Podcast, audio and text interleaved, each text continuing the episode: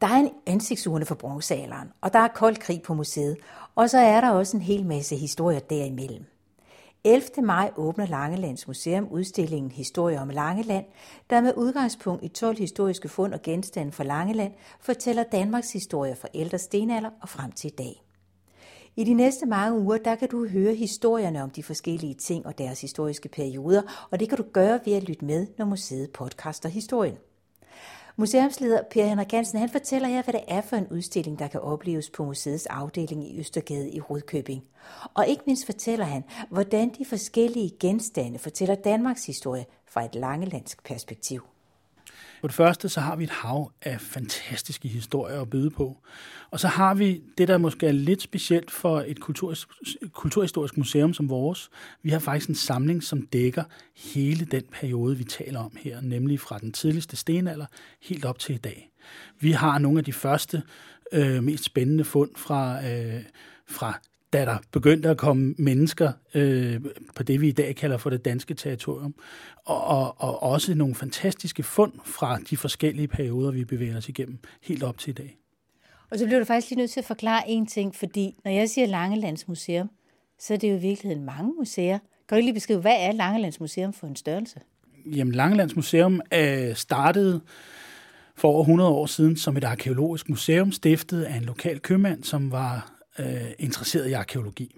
Og så er det så ligesom vokset og spredt sig derfra øh, til, at vi i dag omfatter øh, øh, udstillinger på det gamle slot Skovskov. Vi har øh, Danmarks første koldkrigsmuseum i form af Langlandsfortet. Vi har øh, øh, et hav af, hvad skal man sige, formidlings- og udstillingssteder ud over hele øen i form af øh, lange øh, og det ene og det andet og det tredje fra, fra forskellige perioder i den tidlige og sene stenalder. Og så har vi selvfølgelig øh, et særudstillingslokale her i midt i, i Rudkøbing, hvor vi øh, med skiftende særudstillinger fortæller forskellige historier. Og det er også her vores Danmarks historiefortælling, den udspringer fra og så at sige spreder sig ud til resten af øen. Og hvordan har I valgt de her genstande? For I har jo et kæmpe materiale for, for netop den her meget lange historiske periode. Hvordan har I valgt de her 12 genstande, som det jo er, der skal repræsentere den her lange historie? Det har ikke været nemt. Du, du siger det selv, vi har en enorm samling. Vi har over 100.000 genstandsnumre, og bag dem, der, dækker, der, der dukker der yderligere mange genstande op. Det har simpelthen været et forsøg på at øh, trævle det igennem, og så sige, hvad er de bedste fortællinger, og hvad er de, bedste genstande til at knytte Langeland sammen med den store Danmarks historie. Så hver en, en, hver, en hver en af de her genstande har en kobling til en større fortælling, som siger noget om ikke bare langlænderne, men danskerne i, i, i, en, i en bredere kontekst. Ja, fordi det sidder netop og tænker på, hvad er det her? Er det Langelands historie, eller er det Danmarks historie? Hvad er det?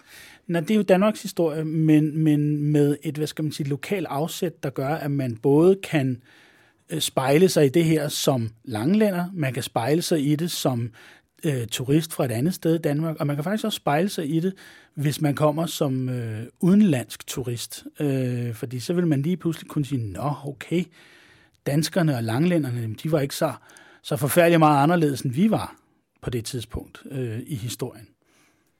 Et, et godt eksempel, synes jeg, på, at man har en genstand, som fortæller mange historier på en gang, det er det, vi kalder for trykkelevfanen. Det er en regimentsfane, som et dansk rytterregiment øh, mister i kamp til deres svenske modstandere under svenske krigene i 1650'erne. Øh, svenskerne de drager havene ned over Fyn og ender også på Langeland øh, på deres vej mod København. Målet er at få besat hele Danmark, og i sidste ende handler det om, at øh, det belejrede København også skal indtages. De her styrker, de øh, ender i Trykkelev, hvor øh, et lokalt præstepar franarer dem, eller i hvert fald stjæler fanen tilbage og gemmer den. Og der ligger den så faktisk gemt af vejen i Trykkelev Kirke i mange hundrede år, før den sådan kommer frem af gemmerne og bliver udstillet. Øh, fanen er jo, hvad skal man sige, et symbol på den øh, overlevelseskamp, Danmark er i øh, i 1658. Øhm, og det er også et, øh, hvad skal man sige, et, et, et godt eksempel på, hvordan øh, Øh, Langeland lige pludselig kommer til at spille en rolle i en større fortælling, nemlig fortællingen om den danske overlevelse i forhold til øh, krigen med svenskerne på det her tidspunkt. Trykkelavfanen og alle de andre genstande, der altså strækker sig fra ældre stenalder og helt frem til i dag, kan ses på Langelands Museum i Østergade i Rudkøbing. Udstillingen åbner 11. maj og kører hele året. Og så kan du de kommende uger høre mange flere fortællinger om de genstande, der kan ses på udstillingen Historier fra Langeland. Hver uge zoomer vi ind på en ny genstand.